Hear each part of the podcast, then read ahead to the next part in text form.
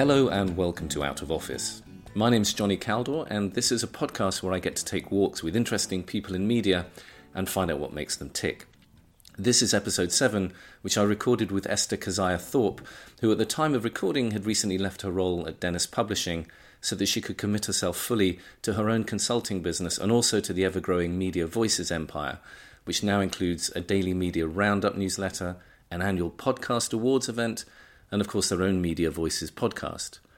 All of which we cover in our conversation, and all of which I'd recommend you check out and sign up to if you haven't already. Okay, so let's jump in, and I'll see you at the end of our chat.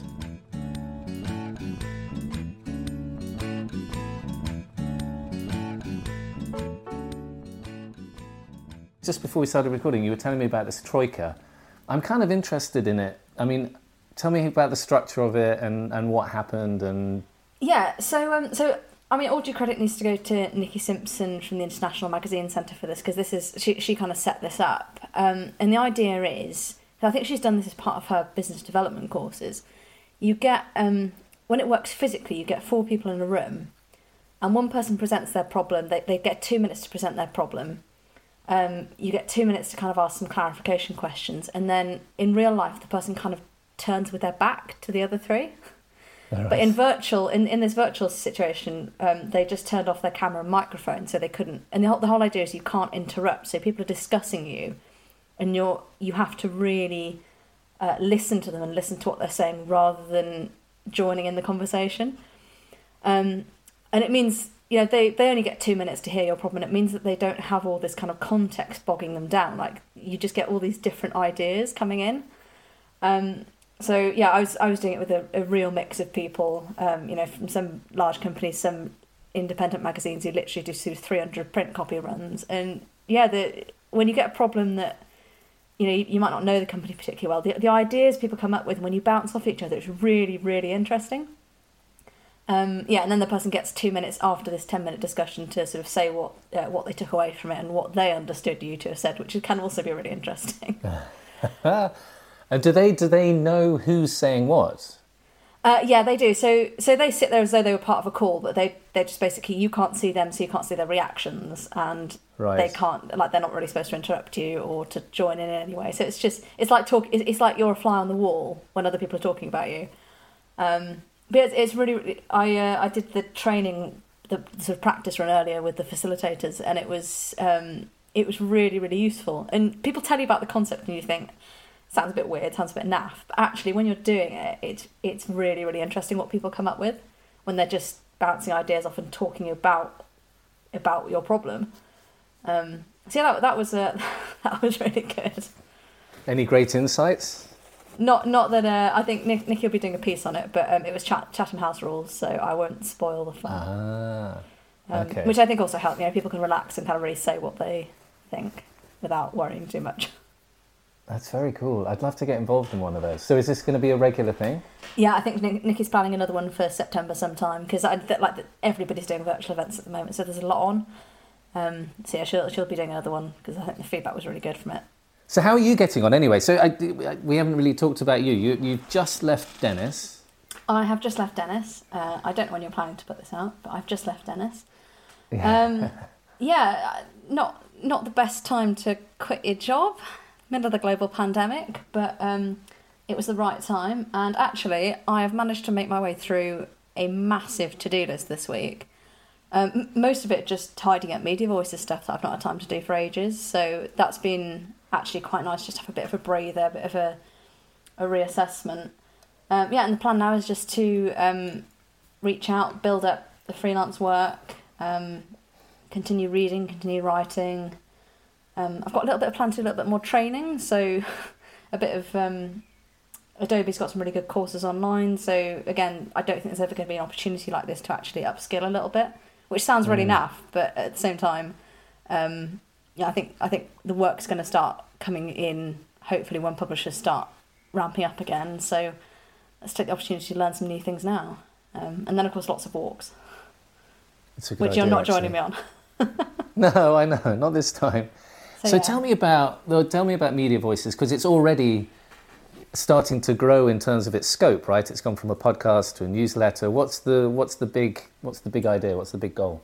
Gosh, um, so this is, um, I think, probably some background first. Uh, Chris and I actually started this when we were working together at the media briefing, just because we were like, media briefing needs a podcast. We both wanted to do it. Let's just kind of let's get recording and see what we can do. Um, and then, so seven or eight months into that, it was starting to pick up listeners, starting to go quite well. Um, they sold us. Uh, not not me and Chris personally. The, um, Yeah. the it, it was actually the event. So it was the British Media Awards and, and the event side of the business that they sold right. um, Yeah. to Haymarket, who sort of weren't interested in the editorial. So that was me and Chris out on our asses. Um, but one of the things we said is, well, if Haymarket don't want the podcast, can we kind of adopt it? Um, you know, what what would be the conditions around that legally? Um, and Neil and Rory were like, yeah, that's fine. Um, you'd have to rebrand, you know, make sure it didn't have the same name and the same colours and stuff. So we branded it bright orange, uh, called it Media Voices, and invited Peter to join us, who um, he'd been the editor at large previously, so he'd sort of done occasional bits of work with us.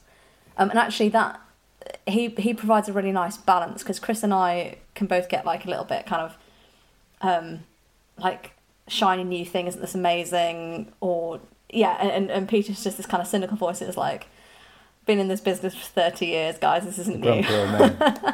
Um, but Yeah. uh, yeah, and, and the, the three of us are actually kind of a really nice balance in that sense to each other. Um, and that just it bumbled along for about I think it was 2016 we set it up, so it was about two years. It, it just sort of bobbed along, and then it just got to the stage that the three of us were like, we can either keep taking up our Sundays with this. You know, it, it's quite a lot of work. Um, you know, and continue to grow steadily and just not really do much with it, or we can actually put a bit of effort in and try and see if we can kind of take it to the next level. Um, and yeah, that that didn't really happen. probably for another, probably until about mid, yeah, mid last year. Um, and what then happened is we had this idea. We, we were like, right, how can we actually reach a wider audience? And for some reason, that conversation then ended up coming with to coming around to let's launch an awards. And I'm not really sure where the connection came in with that, but it was we spotted a bit of a gap, so we thought let's launch an awards. And the run up to that kind of demonstrated to us that actually we did have a far more solid audience than we thought we did. Like the number of people that just responded, we did bare minimum marketing and stuff for it. And we got people like The Economist entering, people like The Times, Dennis, with some really amazing podcasts. So we're like, okay, we, we think we've actually hit something here. Um, and then, yeah, the, the event happened in March this year, just before lockdown. And afterwards, we were kind of like, right, we actually need to, to dedicate some time to this. And there's a lot of potential in this to make it a bigger business um, which is you know the primary reason I'm kind of hoping to dedicate a lot more time to it now and just just get it to that next level. Yeah. Um, but I mean that's that's tough. You know, we've got a, we've got a long road ahead of us, um, and we're just looking at the moment and saying we talk all the time about media companies and how media companies are making money and supporting themselves, and actually we're going to now try and take a few of those ideas and apply them ourselves Yes. um, rather than just having it as something we do in our spare time. So that's interesting. We've got, we've got a proper business plan now, which is quite scary. But when and when you say um, it was bumbling along, what? How many listeners did you have, and how many listeners? well, How many listeners do you aspire to have? I'm not revealing that. Nobody ever reveals their podcast listener numbers. But um, because I think well, maybe you're in an you're in an interesting spot here, and as you say, you're basically now trying to practice what you've preached. Yeah. And I think it's it's it's so hard for companies to know what what success is with a podcast. Yeah, I think I think for us we we realised quite early on it's a niche. We are never going to get tens of thousands of listeners, nor would we ever aspire to. You know, we, we chat about stuff that only a tiny fragment of the population are interested in. Yeah. Um, so for us, it was much more important, and, and I advise this to anybody who who is launching their own podcast. You need to know your audience, and ours is mid to senior level publishing execs, people in publishing and media, and what we know from our newsletter list is that we have that audience. Um, so it's not it's not big, it's never going to hit you know huge huge numbers, and it's, it's never going to hit the numbers that we could do you know ad reads and ad slots and make any decent money from that. But Yeah. it does it is the quality of people that we can approach companies who want to do our conversations episodes and say we've got an audience like this. Um, if you want to reach them we know who they are. You know we've got people from google we've got people from conde nast We- we've got all these really senior people that turn up to our events and open our newsletters, and that for us is far more important than than numbers. Yeah. Um, and and that was actually one of the things that came through. We, we were reading a lot of the entries for the awards as well, and you you had people tended to go either way. They're either like we're going for the numbers, and those tended to be the consumer publishers. They're like, you know, we're going for the big numbers, we're going for the kind of monetization through ad reads, and others who are like, you know, we're doing an engineering podcast, we're never going to get big numbers, but we're, we're going to get the right audience. I mean, that that's media in a nutshell, right? So, Absolutely. Yeah. So, yeah, that, that's So our that- focus. Okay, and then I look. I, I know you've been talking for a long time about reader revenue, subscriber revenue, so on, from a kind of analyst standpoint. So then, how do you see stuff like that now as you're building a business? Is that an aspiration at some point? Um, we've actually just launched it. Um, we're trialing. Uh, I don't know if you come across. I, I don't. I don't how to say it because you, you don't say it coffee, but it's like Ko-fi. Um, yes, I have seen that. Yeah, so it's a little bit like Patreon, but at the moment we're just we're just trialing a one-off thing, and that's just kind of like a buy us a coffee. Um, we might change that to pint depending on how things go. Uh, but yeah, literally that is that is like a couple of days old. Uh, we're just going to see how that goes and see if we can get kind of recurring re- reader revenue that way. Well, listener revenue, I suppose, isn't it? Um, but then when lockdown is lifted, uh, we're actually going to go into training um, and just kind of try and do workshops and and our the area that we seem to be doing particularly well in is if you want to launch a podcast, we'll come in and we'll talk to you, or we'll run workshops around how you can get started or how you can level up. You know, identifying your audience, identifying what you can do that's not just what everybody else is doing. Uh, yeah, and just just try and I mean I don't I don't think that's reader revenue necessarily in the same way, but it's that's going to our audience and saying we can help you with this, pay us. Um, And and does that mean then? But you you because that's quite a different sort of business. Do you do you continue to be kind of media analysts or some form of yeah some form of media analysis forever? Is that the kind of that's the model that you're still going to pursue? Yeah, I mean, again, this this is kind of what we're trying to figure out at the moment. Is that for so long the podcast was a way for us to almost market our own expertise. Um, so you know, all three of us have got quite a bit of work off the back of it because people listen to us and they're like, okay, you know, we want you to write a piece about that. Um, I I write a lot for What's New Publishing on the kind of stuff we talk about, um, and I know Peter and Chris, you know, also write for a lot of publications. So it's it's taking it from a platform to promote us to actually, we're now building out products around that that Mm. Um, so yeah, it, it's difficult to say at the moment how where that'll go. Um, but we're yeah we're, we're just evaluating that at the moment, and again, like I said, it's that inflection point. We've- got a number of different paths we can take, and at the moment, we're just I don't want to say we're throwing everything out there and seeing what sticks, but we're, we're just trying a few different things and saying, you know, what what actually fits best with what people need from us. And it's the question we're constantly trying to ask ourselves is how can we be of value to not just our listeners, but the people that get our newsletter that that want to come to us for information about podcasts. What can we offer them that's of value, and how can we make that clear? Mm. Because that's that's how all the best publishers do it, right? So Yeah, yeah. yeah, and it's just it's just keeping that audience in mind constantly. And if you had to distill, you know, in a number of steps or handy tips or whatever, what you know, what what makes a, a, a successful podcast? What what would that be? Oh gosh, where do I start? Um, I think. trying to think what I'd put as number one.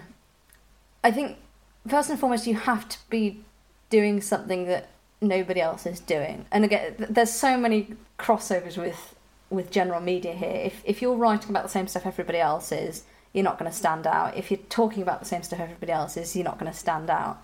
So it's what can you offer listeners that um, that nobody else is, or or what can you offer listeners in in a way that nobody else is doing it. Um, and I think the second thing is you just got to keep going. Um, there are so so so many podcasts that do like seven episodes and then just stop because they've not got ten thousand listeners Yeah, and it's like it, it takes i'm trying to it's it's like a it's a it's a marathon not a race kind of analogy. Like it, it it's a it's a long haul to get that dedicated audience but once you've got them they're hugely I, like, I know i've spoken to you plenty of times about the value of audience on different platforms but one of the things that people Mm. always say to us is oh, I've only got a thousand listeners, and it's like you have a thousand people listening to you for half an hour a week, spending half an hour, like literally, they they have your voice in between, they have your brand in between their ears, and yet you think, like you think ten thousand people on your site for for a minute and a half is a great stat. And there's there's this huge issue with perception of, of value in audiences that I think if anybody's looking to start a podcast or is worried that their podcast listener numbers aren't high enough, it's like remember what the time people are dedicating to spending with you. If that's thirty minutes on a Monday, great, you are winning. Um, better that than loads and loads of anonymous, unnamed people just flying through your site. Yeah, yeah. We need a new metric, don't we? I mean, it's the same. uh, We talk about this all the time, you know, on on the, kind of the whole app world, where people are spending 25 minutes, on, you know, each session, average session Can you duration, imagine if 25 you had that on your site? Like people, know people it's nuts.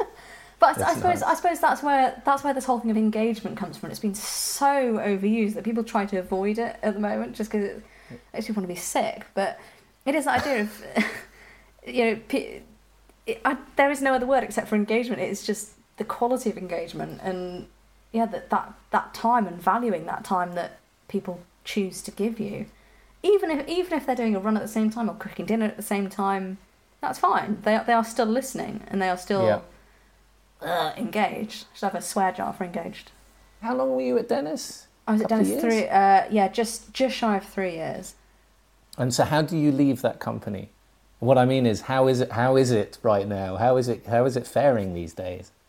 No, it's it's doing very very well. And actually, the um, the section I left. So so I joined it three years ago because they were looking to set up um, a lead generation se- uh, section of the business, which at the time was literally just me.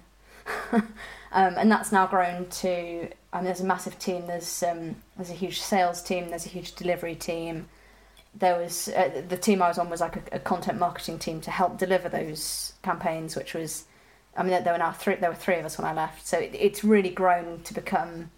Um, it's a really significant portion of the business now for, for Dennis, and it's one of those things that's actually it's remained quite stable during the crisis as well, um, because businesses still want leads and they still want the help Dennis can give them in generating them. So, I left it in great shape. I'm not saying that's anything to do with me. um, but yeah, it's it's been it's been quite a quite a time of change, I think, for the business. The thing that I guess I, I I'm get excited about, as far as Dennis are concerned, is you know stuff like the Week Junior. You know, you you hear success stories like that. You know, massive growth of this brand new title in print and in digital. I mean, it kind of gives you hope, doesn't it? It does, and I think that's one of the things Dennis is really good at doing. It's really good at identifying where stuff is going to go well and investing a lot of resources in it to really help it get to that next stage. I mean, like the Week Junior US, um, I think Anna was saying on um, on Tuesday, they've got thirty thousand subscriptions, eleven issues in, which is amazing, and, and the work they're doing is just amazing. But that's that's a much sexier side of the business. Like the Week and the Week Junior were, you know, they got all the exciting stuff. Um, I, I don't want to say the stuff I was working on was drier, but it was definitely a lot less sexy, which was um, uh, lead generation for technology. So um, we would get clients come to us like Dell and Microsoft saying, you know, they want 150 leads, and we would um, use the, the site and the content we've got to help generate those leads from our audience. So it's not quite as exciting, but it was very, very good money. Um, yeah, and it, it seems to be. I know what Dennis were. I'm to think if I'm allowed to say this now. Uh, Go on. I think we are because I think yeah okay right. Um, what what Dennis had done uh, late last year is they'd actually hired somebody to head up um, this portion of the business, um, and they've they've sectioned it off. So they've they've launched this brand called Nouse, uh, like mouse but Nouse. Yeah. Um, and what that is doing is essentially taking that model that we've got on the B two B pillar and applying it, like looking at the rest of the business and saying where can we apply this. So we've got you know we've got a really strong financial audience and there's a lot of money in financial lead generation. Um, we've got a really strong automotive audience. Can we do anything similar there around some of the things that they do? Um, so yeah, it was it was just kind of again it was at that inflection point where it was really looking to grow and, and to build out that expertise and it's it's not as exciting as subscriptions, um, but it's it's a really really interesting way of um, I think it's a it's a different way of monetizing your audience and it's it goes back to this whole first party data thing and, and knowing who you've got on your site and knowing how you can monetize that. And apparently, lead generation was really big in the 80s, but I wasn't born then, so I don't know. Everything comes full circle. Yeah, it's interesting, isn't it? So something, Yeah. um, something we were talking about back in October, I guess now. Do you remember our customer day? Well, we had a few debates, right? But one, which I'd, I'd love to pick your brains about, because you've been talking to a lot of people about these sort of things over the last few months, but is the whole subscription versus micropayments, or what are we calling them now? Casual payments, I think is, Oh, is, is the, the phrase that Dom likes to use. Um, where are you on that right now? Because it's kind of it's, it's it's constantly changing, right? I'd be interested to hear the sort of conversations you've been having recently. Yeah, I think it's it's much more of a spectrum now than it ever used to be. And the reason I say that is because you've got everybody always says, "Oh, you know, micropayments like 10p for an article." I I actually don't think that's where a lot of publishers are looking. If publishers are looking to kind of gate that kind of content, or, or not even gate to, to get that kind of money, it's much more that Guardian donation style model where people might give three pounds rather than 10p for access to an article. Um, and I think so. So the the micropayments thing is, is never going to really get anywhere at the moment because the, there is so much friction in the technology. If, if I'm going to pay 10p for an article, I'm not going to spend five minutes setting up my credit card on it. Like that is that's a complete waste of time. Um, what that would need is somebody like Google or Facebook, unfortunately, to implement some kind of technology where you've already paid for it, you've already got your account set up, and you can it either does it automatically or um, you know you've already got your account set up and you can just hit tip. Um, and that is not there yet. Google did trial it late last year and abandoned the idea, which is incredibly frustrating. I mean, that Ah. happened very quietly, right? I only heard about it that happened- kind of yeah, after it- the fact. I only read about it like four weeks ago. Right, Um, exactly. And it was like, oh, this th- this did happen in December, and Google decided to scrap it. Um, but it, that is, you know, I, I've seen so many. Every time I write about this, I get all these micropayments vendors being like, "We've got the solution," and it's like, well, great, you might have the solution, but unless you get two or three billion people on your solution, it ain't going to take off. WeChat works with micropayments because WeChat has got the scale that they need to make it work, which is why I say only Facebook or Google could do it. Um, and Fa- Facebook's kind of moving into that area, but I don't really want them to win because, you know, especially not this week. But then there's there's kind of all the stuff in between. There's the there's this idea of sort of donations, one-off donations of three or four pounds, which I think is much more where I think publishers are going to end up finding a sweet spot. But again, people always say, "Oh, you know, the Guardian's seeing great success with this. We're going to try and implement a donation style model on our website." And the issue with that is that the Guardian, the conversion rate for the Guardian is about 0.06% if you do the maths. So they, they've got 60,000, uh, no, I think it's 600,000 one off donations. Well, that's Yes. great, but they have millions and millions and millions of page views. So that's the kind of scale you need to be thinking of. Yeah. If you've got 10,000 page views, you're not going to you're not going to get 100 contributors. And, and Um, also, I think the, the Guardian's a very specific brand. You know, you can get behind the Guardian. It feels like you know you're supporting a cause. It's harder Yeah. for other And brands to do that. I would say. if you are if you are any more niche than that, and if you it, this this comes back to the audience question again, you need to be looking at converting that into recur. Like it needs to be a, a supporter play, recurring support, even if that's not necessarily a subscription. So gal-dem have actually just launched this, where they've got a, a, they've got these different tiers of support. You, you don't necessarily get much extra for it. There there are perks, but Mhm. um, they've got you know four pound a month or eight pound a month or pay it forward options, and and that kind of thing where you're saying we'd like you to contribute regularly, but not necessarily a full subscription fee. I think is actually that's a, that's a sweet spot for media that knows who their audience are and who knows that they're targeting a, a smaller but particular segment. Yeah. Um, and I think that's that's really interesting. I mean, so many publishers are doing so many really interesting things around it. It it it's going to be an interesting space over the next few years. But I know I know a lot are quite reluctant just to go straight ban hammer the paywall. So we'll we'll see how that Mm. works out. I guess. I mean, it depends so much on the content, doesn't it? It feels it feels so much easier for a niche publisher to, to charge for the content because it's just simply not available elsewhere. Yeah. We're we're seeing um, much more interest, I have to say, from some of the bigger publishers to get to get into the the membership type propositions. I know we go on endlessly about Tortoise, but it's not just Tortoise. You know, I, we're, we're now kind of in the middle of projects with some of the bigger publishers, and it's really exciting. You know, it's it's there's definitely a sense that big businesses who, albeit had a split revenue model, were kind of dependent on the advertising revenue and realize that that's so challenged right now that they are, you know, properly like hiring teams and putting senior people in charge of reader revenue um, for the first time in decades. And so, at least from, from the little bit of the market we see, I think over the course of the summer, there's going to be a whole bunch of launches um, which will be more around membership and, and delivering something. And this kind of- is where I think that the crunch point comes because at the point you're offering that, you need to have you need to have content people can't get elsewhere. Right. And I think especially especially when you get to things like you know the generalist women mags, the fashion mags, the the kind of much more generalist content. Um, I don't I don't want to like trash any brands in particular, but you think if you're doing if if your content is around you know ten lipsticks to wear over summer, that could apply to any one of about fifty women's brands, right? What what what are you doing differently that is going to convince people to pay for that? Yeah. Well, well, part of it Um, is part of it's access, right? It doesn't have to be content. Yeah. It can be other exclusive stuff. But that's where a lot of them have fallen over recently because you you know, the the celebrity in the women's mags used to be based on this this premise that they had access to a celebrity, and you would get to. Re- oh, there we are. There's a train.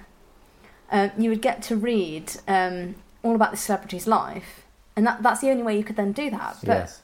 Instagram's destroyed that. No, Social media has completely. completely destroyed that that exclusive access. So it's, um, I mean, you know, this is where you get um, companies like Pop Sugar that are going to those kind of subscription boxes and and all the kind of um, stuff surrounding that. But I, I think I, I know when I read that Condé Nast were going to put paywalls up across all of their brands. I think it was by the end of 2020. I I sort of went. That was going to work for some of them. Some of them that is a really really good proposition, but others you're really going to struggle to to sell the audience that you're actually giving them anything that is so different it's worth paying for.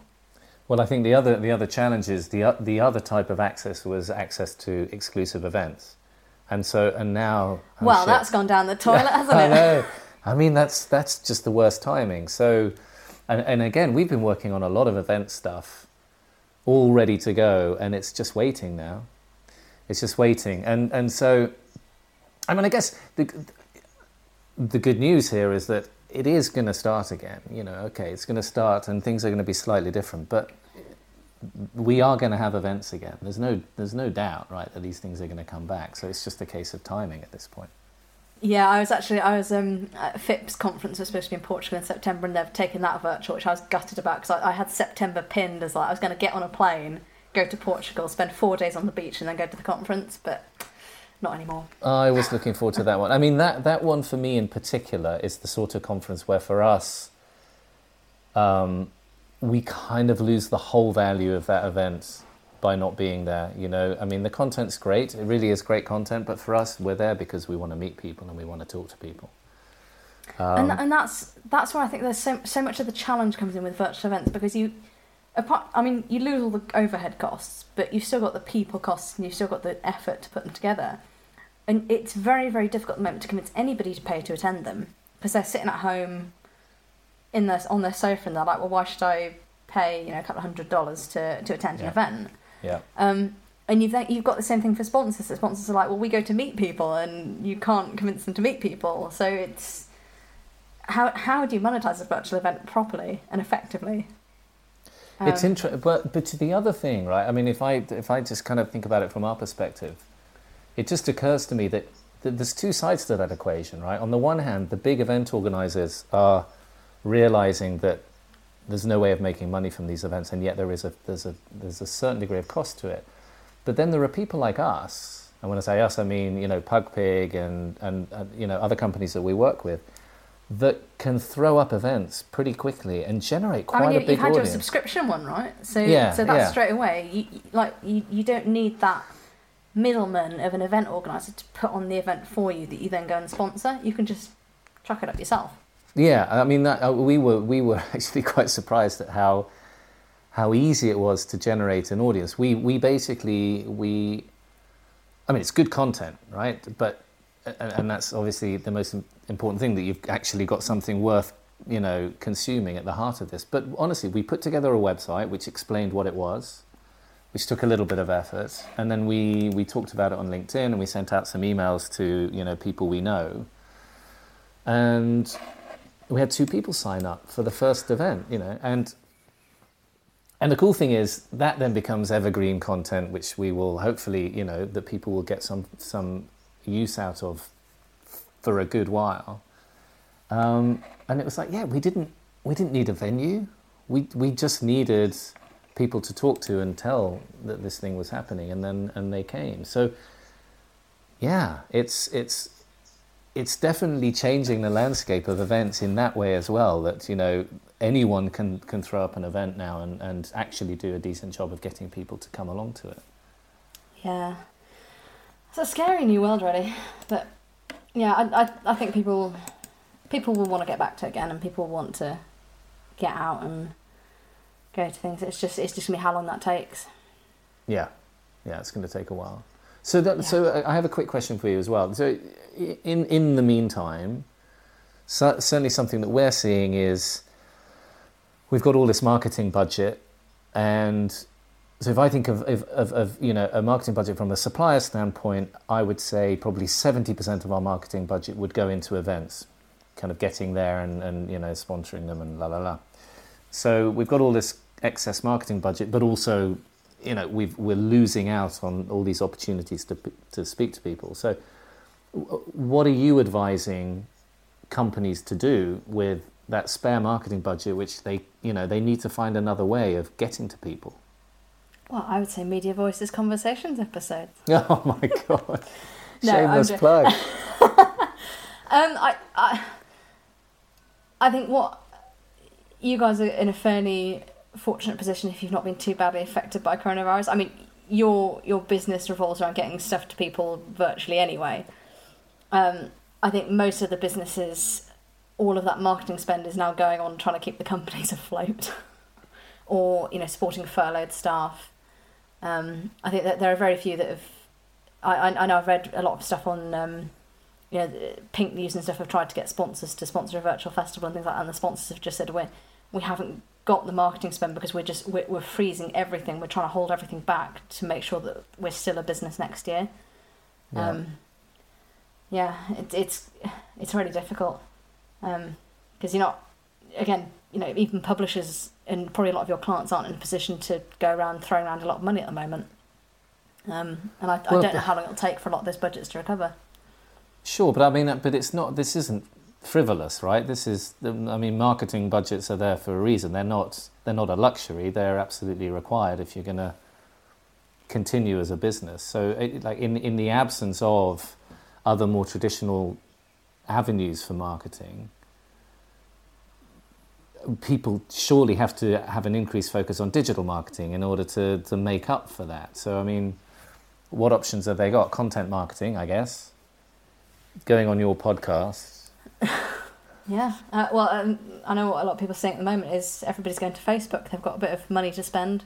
Are they? Facebook's a yeah, yeah. It's it's um not not an avenue I'd recommend, but Facebook has, has seen a huge uptick because people are sent. I mean, apart from that, they're they're offering quite a few sort of advertising credits anyway to try and encourage people to do this. Um, but a lot of people are just sitting on Facebook, not really doing a lot at the moment. So a lot of spend is going. Yeah, I mean, not not so much in this industry, but yeah, a lot of spenders going there. I mean, the, the other thing I'm seeing a lot of people doing is, is webinars and, and taking a lot of it into their own hands, and yeah, It just it just strikes me that you know when I look at it from our own kind of selfish perspective, we we there are certain avenues that we used to rely on for for drumming up business, and they just don't exist anymore, and we have to find other ways of doing it. I mean, I Um, suppose like for you guys, wouldn't things like in publishing still be, you know, in publishing do um, are still doing webinars and stuff like that. That I'm kind of allergic to their business model. I don't like I don't like the idea of a publisher who actively removes your name from articles because you're not a paying sponsor of Yeah. their journalism, I th- I find that a bit distasteful. Yeah, yeah, I do. Whereas whereas what's new in publishing are super cool about that, right? They're they're They're, they I mean, they they don't take any money anyway, but that's that's because they have a very unique business model. yeah yeah. um, but yeah, Yeah. it's um, tricky problem. Oh no, it's a funny industry we're in. It's definitely a funny industry. So I have a question I really want your opinion on, which is the emergence of exclusive podcasts. So the Joe Rogan Spotify deal. Um, yeah, I'd love to know what you think about that. This is a yeah, gosh, this is a huge issue. I I, I feel like there are, there are lots of people who've said things far more eloquently than I can and will, um, because I'm very much used to being. I'm used to asking the questions, not giving the answers. It's much But easier. I think the the big thing here is that podcasts are almost a way of reaching out and bring certainly from the publisher's perspective joe rogan's like a, a whole other kettle of fish from a publisher's perspective it's about bringing people into your brand and bringing people into other paid products and not necessarily like if you've got a paid podcast you you need you need a route into that from other products so how are you going to discover it if you're, if you're not already signed up for it Yeah. um, and I know Empire actually launched um, about three months ago. They launched. They had uh, they did like a, a spoiler special episode every now and again, and they decided to spin that off their main podcast, which is free, and do that as an exclusive s- subscriber only thing. Um, and they charged it was like four ninety nine a month, and they got a huge huge backlash from it online, and they got a lot of people saying, "I'm already an Empire subscriber." the podcast should be part of that subscription. Why should I have to pay what is essentially also a Spotify subscription for two podcast episodes a month? hmm Um, and I, yeah, I, I think they just hugely misjudged the price point there. Um, and I mean, maybe that should have been the sort of thing that they made exclusive to people who subscribe to the magazine rather than making it a separate product in itself. Yeah. Um, I mean, the, the Joe Rogan thing. I saw um, I saw some stats the other day that uh, Canadians have gone into a survey of people that listen to it and said, now it's moving to Spotify. Will you, will you continue listening to it? And one in four said that they wouldn't. They just wouldn't bother anymore. Um, But but that means is- well, hang on. But that means three quarters will pay for it. Uh, well, I suppose That's amazing. I suppose Spot, Spot, Spotify's got got huge um, is huge in Canada anyway, but you, you will be able to listen to Joe Rogan without um, paying for Spotify because it, it'll just be on the Spotify free tier, so you'll get Spotify's ads. Um, and I think if you're joining a, a, a free service, there's yeah, that's no different to to most podcast services. So people in a sense don't mind where it is, but that they're you know one in four were completely turned off by that and said yeah I, I won't be tuning in. Mm. And I, I don't know if that's the misconception that people think, oh, you have to pay to Spotify, pay for Right. Spotify to get access. Um, but yeah, as, as far as I'm aware, there, there is still a free tier, and you will still be able to access the podcast for free. It will just only be on Spotify. And I think the turn off for people was, I've got a podcast app. I listen to ten of my podcasts in there, and you're taking that out and expecting me to go somewhere else for that one podcast. And I think that that's going to be really tricky for for that, and it, it's it's just a bit icky. Do you think if you're um, it, so let's say you're a news media organization and and you, and your core proposition is a subscription or a membership or something like that. Do you do you think there's a model there where you have a podcast which is basically the ability for people to sample your content, but you don't I don't know, so maybe there's a podcast series which is a, a true podcast, it's free. And yet there's audio content as well, which is available as part of the bundle. I mean, is that acceptable, or do you think that's Yeah, equally? uh, um, there are some publishers already doing that. I know the Telegraph do that. Uh, the Economist have got a subscriber only, or certainly we're developing a subscriber only one. Um, and that's very much again they've they've got that front facing product, which is very much get a taste of our journalism, get a taste Yeah. of our kind of um, our way of doing things. And if you like that more, we've got another podcast, but it's it's paywalled or it's Yeah. it's behind our subscription wall. Um, yeah, I, th- I think. f- I, I don't remember which one which one of those was, but I know I know the the Telegraph and the Economist have definitely done it. I think the Times were working on a subscriber only one. I mean, it makes a number of- sense. yeah, absolutely it makes sense. Yeah, but I think that's where you know if you're starting out planning your podcast, you've got to say what is the what is the kind of purpose of this? Is it as a marketing vehicle to, vehicle to draw more people into our journalism? So the Athletics are a really good example of that. Everything they do is behind a paywall, Mm. but they've said actually we'll put the podcast in front, and every ten minutes you get reminded that if you're enjoying this podcast, you'd really like the Athletic's journalism. Um, but then if, if it is a subscriber perk, and if if you want to use it as a subscriber perk, you- you've got to have a pretty big audience to do that. But that's legitimate as well. But you can't then expect to get huge numbers on it. That that is a that is a vehicle to draw people in through another route. Yeah, Um, so I think you, you just got to be clear from the start what what what its purpose is. yeah. Okay, so a technical question for you: Is it still a podcast if it's not free? Oh, that's a philosophical question. I know, but I, I still can't. I'm still not sure what the answer is. Um, uh, so I think James Cridland at Pod News would say no, it's not. Right. Um, it is a it is aud- uh, audio. It is a show if it is not uh, not freely available. Um, oh, do you know, I don't uh, call it whatever you want. I'm I'm with that. I think I'm with that. I think if if if it, it's a podcast if it sits on a podcast player and it's freely available to everyone. Otherwise, it's yeah, it's, it's a- audio on demand. It's audio. Otherwise, Yeah, I yeah. think that's. Um, well, you're the expert, so I had to ask. you. maybe, maybe we'll come up with another name to describe audio on demand behind a paywall. Paywall cast. Oh my god. So um, when when's the next troika? Uh, September, I think. And what? So uh, give it a plug because it sounds really interesting. Or is it a is it a super close group and no one no one's allowed to get involved unless they're invited? I don't know. it's um, it's uh, it's not a super close group at all. Um, so yeah, they're be- they're being run by Nikki Simpson, who does the international the International Magazine Centre. So if you want to get involved, then um, Google International Magazine Centre, and you'll find uh, it's got like a sign up list for that.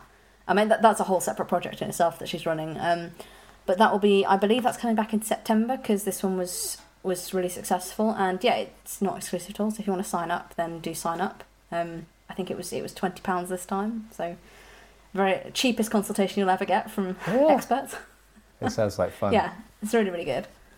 And if people want to hear your podcast, Uh, we are at Media Voices Pod, and we release new episodes with various industry figures every Monday, or Wednesday if it's a conversations episode. Which I definitely want to do, we need to talk about that actually. Yes, uh, we are we are highly irreverent and not at all serious, but the interviews are great. Brilliant. Well, um, it's such a shame we're not going for a walk, but we will. We'll do that one next time. That that felt very businessy. It did, didn't it? I know. But look, thank you. I'm going to stop recording now.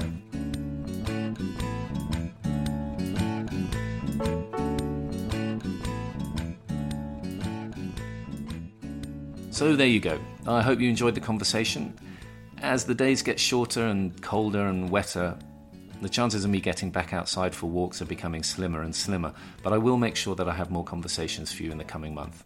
And I'll let you know when they uh, when they're ready to go. I hopefully see you soon.